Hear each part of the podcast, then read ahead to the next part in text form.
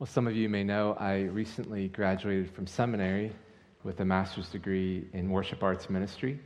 And it was part of my sort of return to pastoring the most recent time. And uh, I, felt, I felt very sure in my understanding of who Jesus was and salvation and the Bible. I wasn't really asking any significant, or I wasn't asking any massive questions about theology, but there were so many little things that were, I felt in this return to pastoring that I needed to work through. So the experience really helped me formalize some of my rocks in the river when it comes to the deeper nuances of Scripture, um, who God is, how He has revealed Himself. And so I want to thank you because the church actually helped fund my seminary degree. So thank you. Um, um, I feel so well cared for and loved by my church family. And um, I'll just, I want to break off for a second here and just thank my mom who happens to be here. This is unscripted for a second, but thank you, mom, for praying for me all those years. She prays Proverbs 3, 5, and 6 over, over me probably daily. Um, so trust the Lord with all your heart, and not on your own understanding, but in all your ways acknowledge Him He will make your path straight. I don't think I ever memorized it, but it was just prayed into me so, over the years. So, um, but I wanted to. Today, I'm preaching my graduation sermon. We, I graduated with 12 other students, and we, our capstone project was a sermon in Philippians. Um, so I thought, you know what? I'm going to preach it at my church. so if you don't like it, you can call my advisor at Northern Seminary give him your input, and we'll see what happens from there. I'm sure I'll get a call. If, if you call him, I'll definitely get a call. But, um, but I hope that this, this uh, sermon, it, it's not about me, it's about the scriptures and his word. And I pray that it has power in your own life. And I want to turn now to the Lord. Uh, pray, you can bow your head and we'll pray together as we um, prepare our hearts and minds for the teaching of God's word. Lord, your word is holy and upright and perfect, perfectly good for changing us and making us new through your spirit and through the work of Christ. It sheds light on life like no other thing in the world.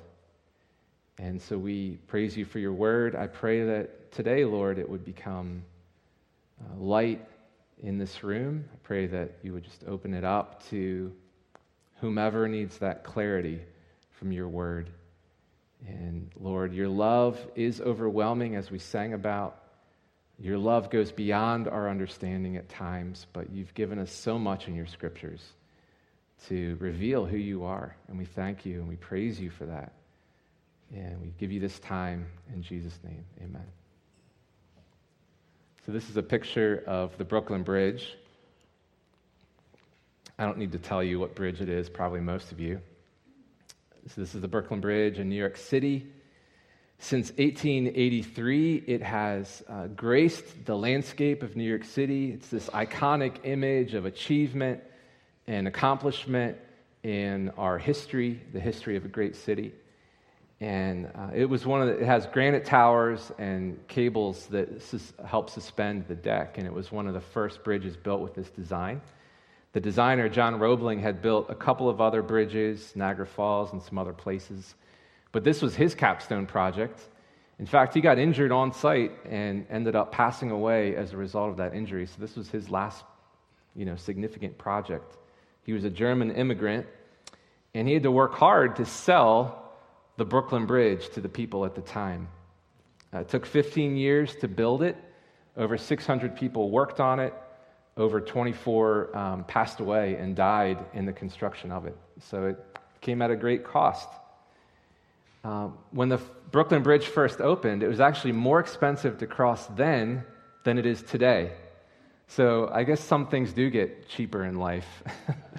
the Brooklyn Bridge being one of them. When, when it first opened, you had to pay a penny to walk across it. And you had to, um, five cents for a horse and its rider, or 10 cents for a buggy and a horse. And interestingly, if you had a cow and you wanted to give it, get it across the Brooklyn Bridge, you had to pay five cents. But if you had a sheep or a hog, you only had to give two pennies to get that sheep across the Brooklyn Bridge. Um, it's shown up in all kinds of art. Georgia O'Keeffe, Andy Warhol have used it in their visual art. Jack Kerouac has used it in his poetry. P.T. Barnum, the circus maker, uh, marched 21 elephants across the Brooklyn, Brooklyn Bridge right when it opened to show that, hey, this, is, this bridge is strong enough to hold you as a person.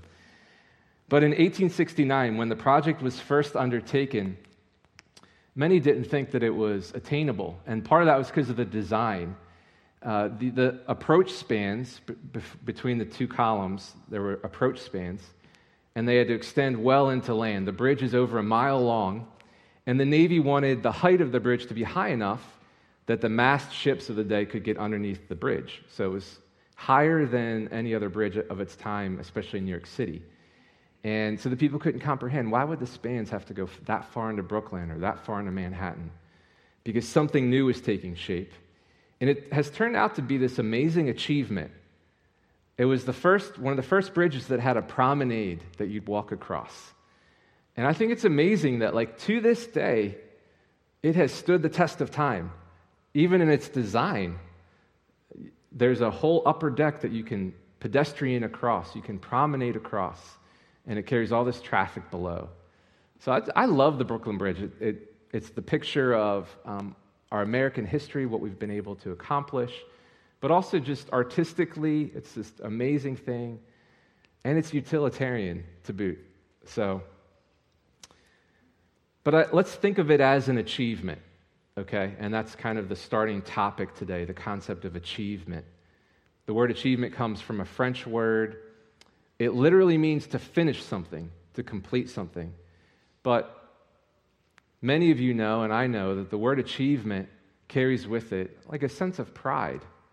Oh, that, you know, that brick wall that you built over there, that was an awesome achievement.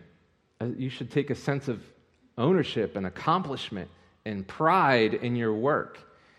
And our lives start to accumulate all these like achievements that we kind of go about. They just come to us, and we work hard for them in some cases.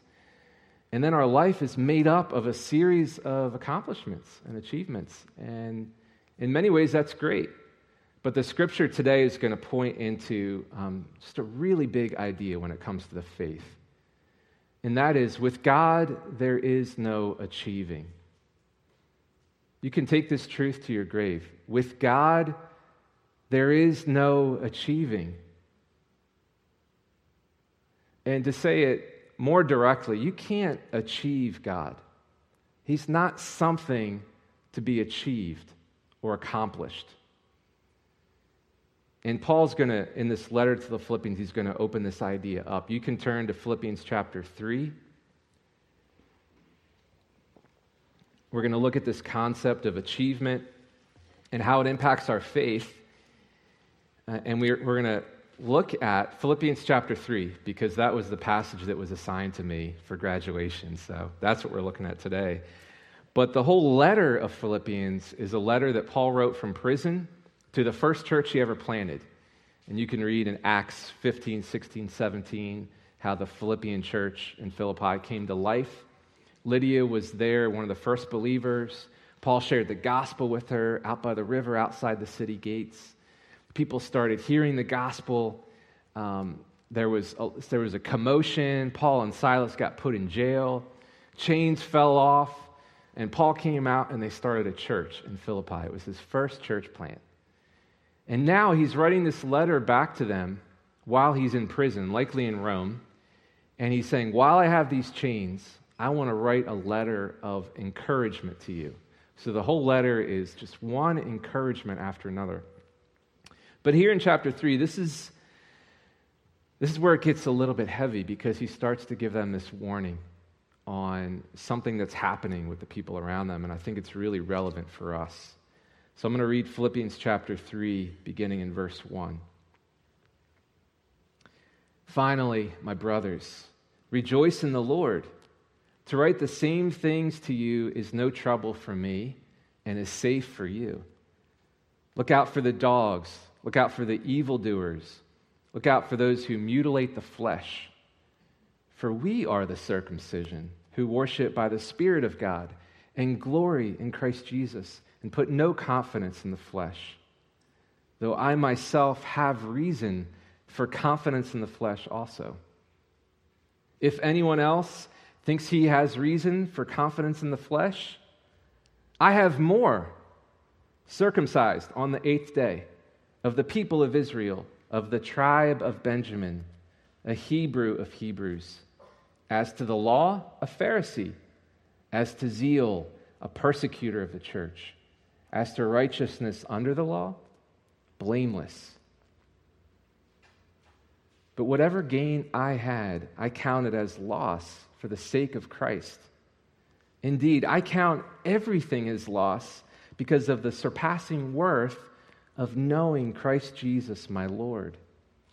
For his sake, I have suffered the loss of all things and count them as rubbish in order that I may gain Christ and be found in him, not having a righteousness of my own that comes from the law, but that which comes through faith in Christ, the righteousness from God that depends on faith, that I may know him and the power of his resurrection and may share in his sufferings, becoming like him in his death, that by any means possible I may attain the resurrection from the dead. Not that I have already obtained this or I'm already perfect, but I press on to make it my own because Christ Jesus made, has made me his own. Brothers, I do not consider that I have made it my own. But one thing I do, forgetting what lies behind and straining forward to what lies ahead, I press on toward the goal for the prize of the upward call of God in Christ Jesus. Let those of us who are mature think this way and if in anything you think otherwise, God will reveal that also to you. Only let us hold true to what we have attained. I want to zoom in to verse 8. It'll be on the screen here. Beautiful verse. Indeed, I count everything as loss because of the surpassing worth of knowing Christ? How can there be a worth that surpasses worth? How can there be something that surpasses worth? And that's what Paul's getting at. And he, he starts to explain it with his own life. He holds his own life before the church there in Philippi and says, Look at me. At this time, there were um, Judaizers who were saying basically that, yeah, Jesus is great and he is the way to the Father, but also we need to be perfected in our own flesh, in our own strength. And we need to make sure that we have all these things in order as we come to Christ. And they were getting it out of order. And he says, Watch out for these guys. He calls them dogs, which he was writing primarily to a Gentile audience, a non Jewish audience, who uh, the Gentiles were often called dogs. So he's saying, Watch out. And he's play, doing a play on words when he talks about those who are trying to add something to the faith that can be achieved or accomplished in the flesh. And he says, Look at my life. If anyone wants to play this game, I will volunteer and I will win. And he goes on. I mean, Paul to me at times feels superhuman. He feels unrelatable. The guy was shipwrecked three times. Who gets shipwrecked three times and lives to tell about it, number one? And then can you write on, plant these churches, appeal to Caesar, you know, going all the way through prison, preaching the gospel to the bitter end. And he's this amazing example.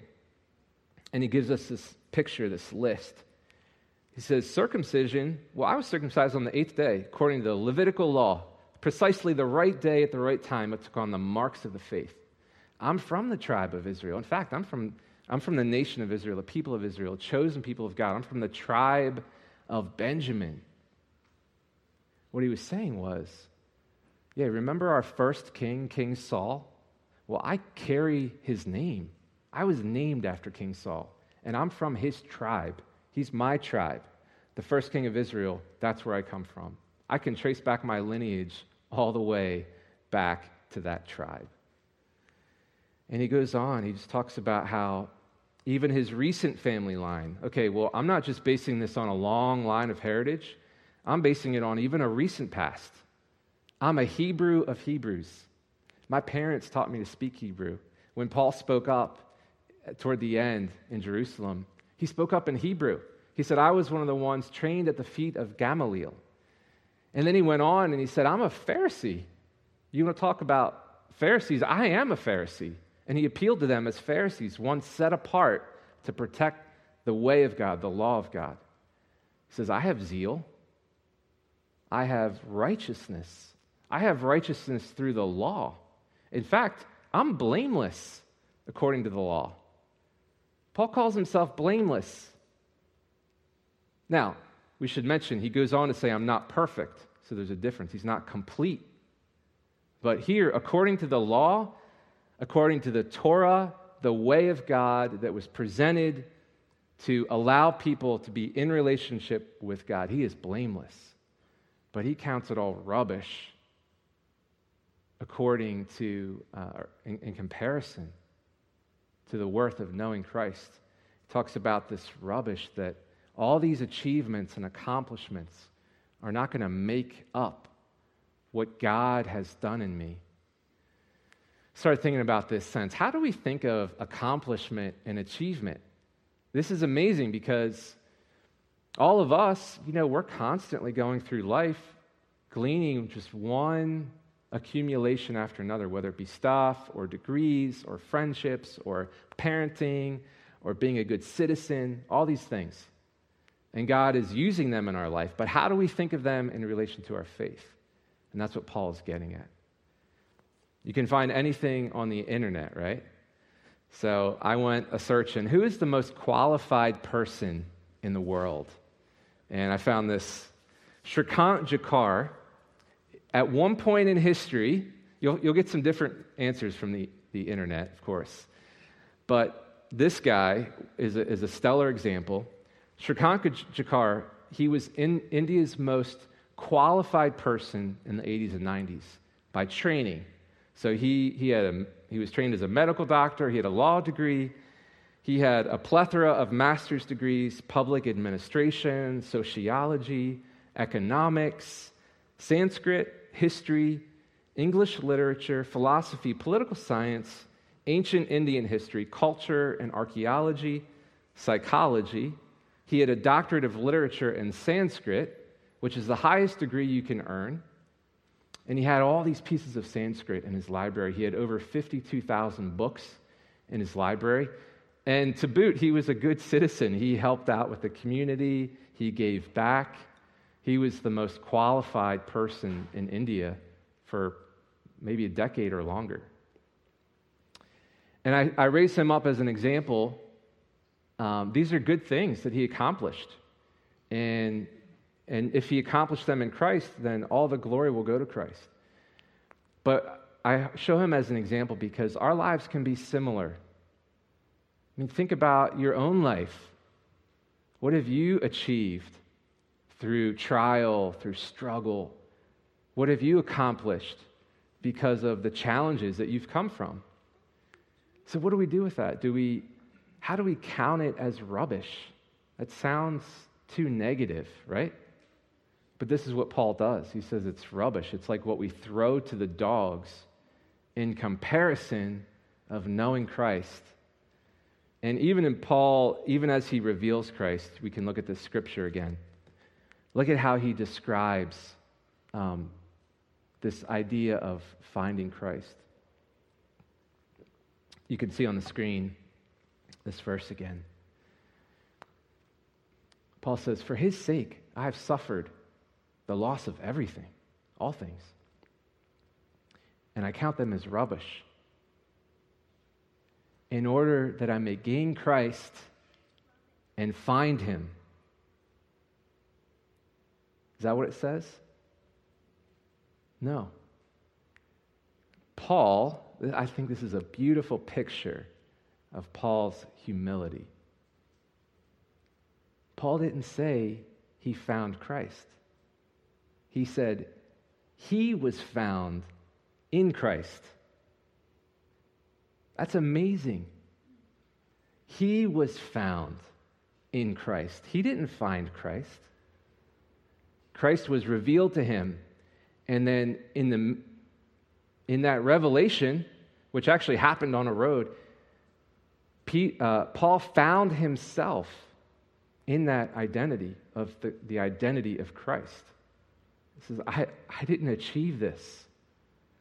And he's saying to all the people, um, and he's reminding this church that you cannot live your life um, out of a sense of achievement, that you have achieved God, because you haven't even achieved God.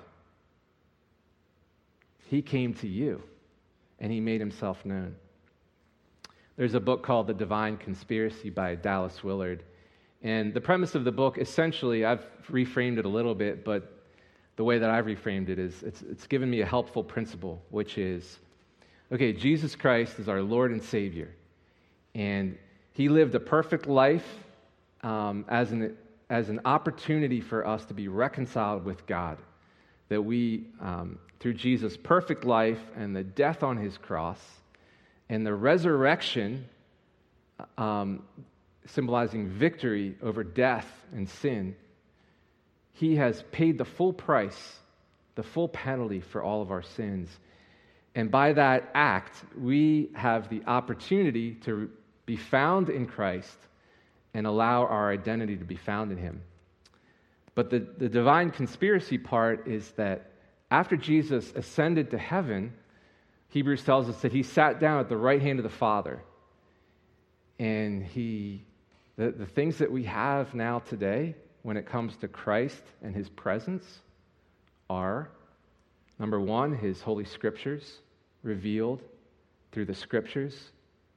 Number two, we have the Holy Spirit, which makes Christ known. And then we have the body of Christ. Symbolically, we remember it at the Lord's table, remember his body and his blood, this new covenant. But that's not his body, that's a remembrance. The body of Christ is the church. So, what you're telling me is that someone comes into a personal identification with Jesus Christ as Lord. And the way to do that is through the Holy Scriptures, the Holy Spirit, and the church. That's how, they, that's how you know Christ. And that's, I love this quote from the book. Kind of gets at this paradox that Jesus is sitting quietly at the center of everything. It should be on the screen. There's a, a verse here. Yet today, from countless paintings, statues, and buildings, is a quote from the book. From literature and history, from personality and institution, from profanity, popular song, and entertainment media, from confession to controversy, from legend to ritual, Jesus stands quietly at the center of the contemporary world, as he himself predicted. He so graced the ugly instrument on which he died that the cross has become the most widely exhibited and recognized symbol on all, all the earth. The cross is the most recognized symbol in the whole world. And this is the beauty of our faith that Jesus Christ, through the testimony of his life in Scripture, he has made himself known. But in his divine way, he has made himself approachable and findable in mystery. And you have to approach the church. How many of you have been hurt by the church, right? You have to approach the church. You have to identify yourself with the body of Christ. as his whole church. One person doesn't make up the body of Christ. We all play integral roles in one body of Christ. And then you have to receive him through the work of the Holy Spirit. And then you learn more about the revealed Jesus Christ through the scriptures, which, if you know anything about history, requires a lot of faith in this document. I mean, the way that this, these scriptures have come together. The storyline itself is not what gives me the faith in it, it's the, the weight of the words and the truth revealed through Scripture, which more and more uh, is like this refining fire in my life the Word of God, the words of Jesus. So, what does it mean to be found in Christ then? It means to receive His righteousness and to let go of everything that you could possibly do in your own strength or flesh and accept Christ in you, the mystery of Christ in you being revealed. And in that struggle with your flesh and your spirit, as you receive Christ, you have these days, you go through the day, and you have a terrible thought. And you, and, you, and you say, Well, Christ is in me. I have the mind of Christ, the spirit of Christ, and I just had this terrible thought. What is going on? But asking that question is part of Christ's work in you. And, and then you step back and you have this prayer life, and Christ is living in you, refining you, making you more like Him. And that's, that's Paul's message to this church. So he, he says, You have to let go of anything that you can accomplish in your flesh. And then in this drawing near to God, He will draw near to you and you will find yourself in Christ in the gift of salvation. And then you confess Christ as Lord, Savior, you receive His righteousness. And I'm really thankful to Paul that he just doesn't end the story, this charge right there. Because this last section, to me, has really brought um, a fervency to my life. He says, Brothers, I'm not perfect. I am not yet complete. I continue to strain forward to take hold of Christ because he has taken hold of me. And he says, One thing, I do one thing. Sounds like two things to me, but he calls it one thing. He says, I do one thing, forgetting what lies behind and looking forward to what lies ahead, I press on. So maybe the one thing is the pressing on. What does it look like to press on in your life? Okay, how do you live out your identity in Christ and continue to finish things, complete things? I don't believe that Jesus wants us just to be found in Christ and then stop. But he doesn't want us to go on trying to perfect himself. Why would you go back to the flesh when something that has started in the spirit, like in Galatians, why would you try to do that? So I want to give us just a few minutes at the end here just to give some practical insight on what this means. So the first thing is to take account of your achievements. This is what Paul did for us. He made a list. So maybe you need to make a list of all the things that you've achieved. And in my life, some of them come to us like these prayers that are prayed into our hearts and minds by our parents. Other things I've kind of taken hold of and figured out as I went. Um, but it's pretty easy to say, look back on that and say, well, good job, Terry. You did a good job there. you earned this. You know, you worked hard. We do this with our children. Good job learning to ride a bike. That was a great achievement. And then as they add up, we start to feel pretty good about ourselves. And we actually can see some results too. That's, that's the interesting thing. We can look at the Brooklyn Bridge and see all the results of the way God has equipped mankind to impact the earth. And we start to feel, okay, I got this. And this is exactly what uh, Paul was attacking with a fervency. He said, I could, it's not any trouble for me to write this to you. Okay, you need to focus on this. So, number one, taking account of your achievements. And then number two, have you been found in Christ? I'm not saying did you find Christ, but have you been found in Christ? Um, we could say this is salvation, and Christ comes to you, and you receive him, you confess him as Lord. Uh, one simple way is, is can you say, I love you, Jesus, my Lord, my Savior, my King? If it's hard for you to say that, um, that may indicate that, that there, there hasn't been a full surrendering in your life to who Jesus is as King, as the Messiah, the way to the Father, the only way to understand who God is is through Christ. And we stand on Scripture with that thought. So, have you been found in Christ? Um, it begins with that confession of who Jesus is, but it, it goes on to figuring out who, what is your identity in Christ? Who has He made you to be?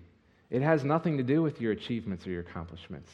It has to do with the fact that you're a son and a daughter, an adopted one in the family of God. And then, lastly, point number three is pressing on. Of the three, what, what do you need to give time to this week? Do you need to maybe look back and take some accounting and then forget what lies behind? That's hard. Or do you need to just be thoughtful about who is Jesus Christ in your life? This is you're going to be held accountable for this.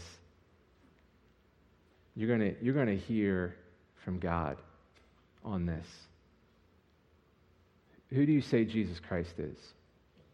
And and then finding your identity in Him. That's, that's the salvation piece. And then, third, pressing on. Paul talks about it as sufferings. In Acts 28, at the very end, he, he was in prison, maybe writing this letter. And he steps out and he makes his final appeal. And he tries to reason with the Jewish brothers and sisters, and he, he reasons with them from the law of Moses and the prophets. And he tries to convince them who Jesus Christ is because he has things in this right order. So, pressing on for Paul was suffering. You want to know what pressing on looks like in the, in the active Christian faith it's trials, it's suffering, it's loss. It says that Paul suffered the loss of all these things. Doesn't mean that they were easy to give up or that they was just like, oh yeah, oh yeah, I'm this, that, or the other. It's there was a suffering of the loss of these achievements in light of who Christ is. And I want to just give you some a few minutes now. You can bow your head and just want to give you just a couple minutes before we sing this last song to make a dedication to the Lord, make a confession to the Lord, um, make some decision with you and the Lord, or maybe you just need to say something to Him in your mind that still is frustrating you. This is part of the confession process, is stating how you see things and that they don't make sense. I don't know where you are, but I'll just ask you these three questions. Have you released yourself from a life of achievement? Have you been found in Christ?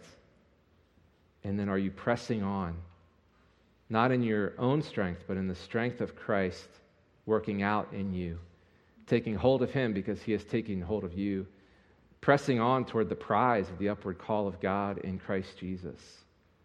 That's what Paul's life uh, gives us. Lord, I pray over this group and this time. God, what do you want to say to us? What do you want to call us into? Uh, what do you want us to forget about and leave behind? Lord, I pray for the gift of your grace that comes through your Holy Spirit. Uh, like in Paul's life, it said that uh, the darkness fell from his eyes like scales, and he received the Holy Spirit and he was baptized and he proclaimed the name of Jesus. Um, at his conversion on the road to Damascus.